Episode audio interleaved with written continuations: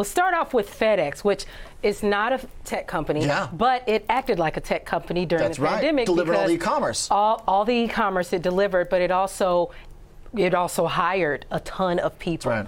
It almost doubled, or maybe o- more than doubled, its staff. And so now it faces a tough decision of having to cut 10% of staff, though, of management staff, specifically the global management staff. No word on exactly how many people that is just yet. Mm. But this is, I guess, getting a positive reaction um, from investors today. Investors like when you can save a little bit of money from some stocks because it's Yeah. not happening with all of the ones that we're talking today that are having job cuts. Um, but they say that they want to align these operations with consumer demand and they want to consolidate teams, cut costs. Same story. You know, FedEx, it's already reduced its workforce by about 12,000 people since June through attrition, a hiring freeze, and other ways.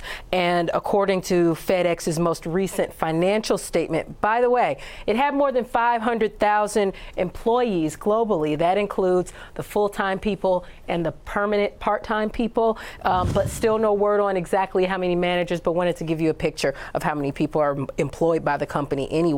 And so, by the way, also, um, FedEx employed about 293,000 people before the pandemic. That was by a number recorded in May of 2019. And just to see you how far that scale has grown post pandemic, they acted like a tech company. Well, that's what's uh, uh, I think so relevant about it is that most of the pain from Powell's policies so far have been just kind of reversing the big COVID boom and companies that benefited. It's um, almost kind of taking back an excessive uh, amount that is not really reflective of uh, real economic risk by way of what we see in employment just yet. They're pretty isolated. They really are isolated, which is why the next few years they may be struggling to find some normalization. Yeah. Uh, but then, what is normal? Because I don't know that we'll ever get back to pre-pandemic Sure. anything.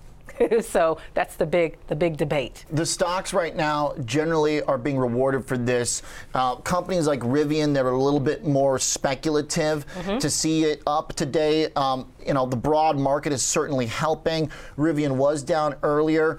That seems like a little bit of a different, uh, maybe more permanently damaging uh, situation for a company that's trying to build up to make cuts. It's different when it's a startup. Yeah, still exactly. considered a startup. And so Rivian Shares are still higher.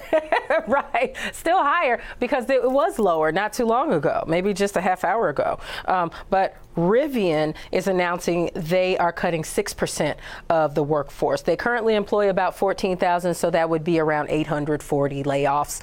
Reuters reported that the company wanted to reduce costs, preserve cash, of course, um, and focus those resources on vehicle production and a path to profitability. It's still a startup, still hasn't become profitable yet, and they really need to figure out if they can do that sooner rather than later. They need to find a plan to do that. Um, but this, of course, follows an earlier round of layoffs that happened in July.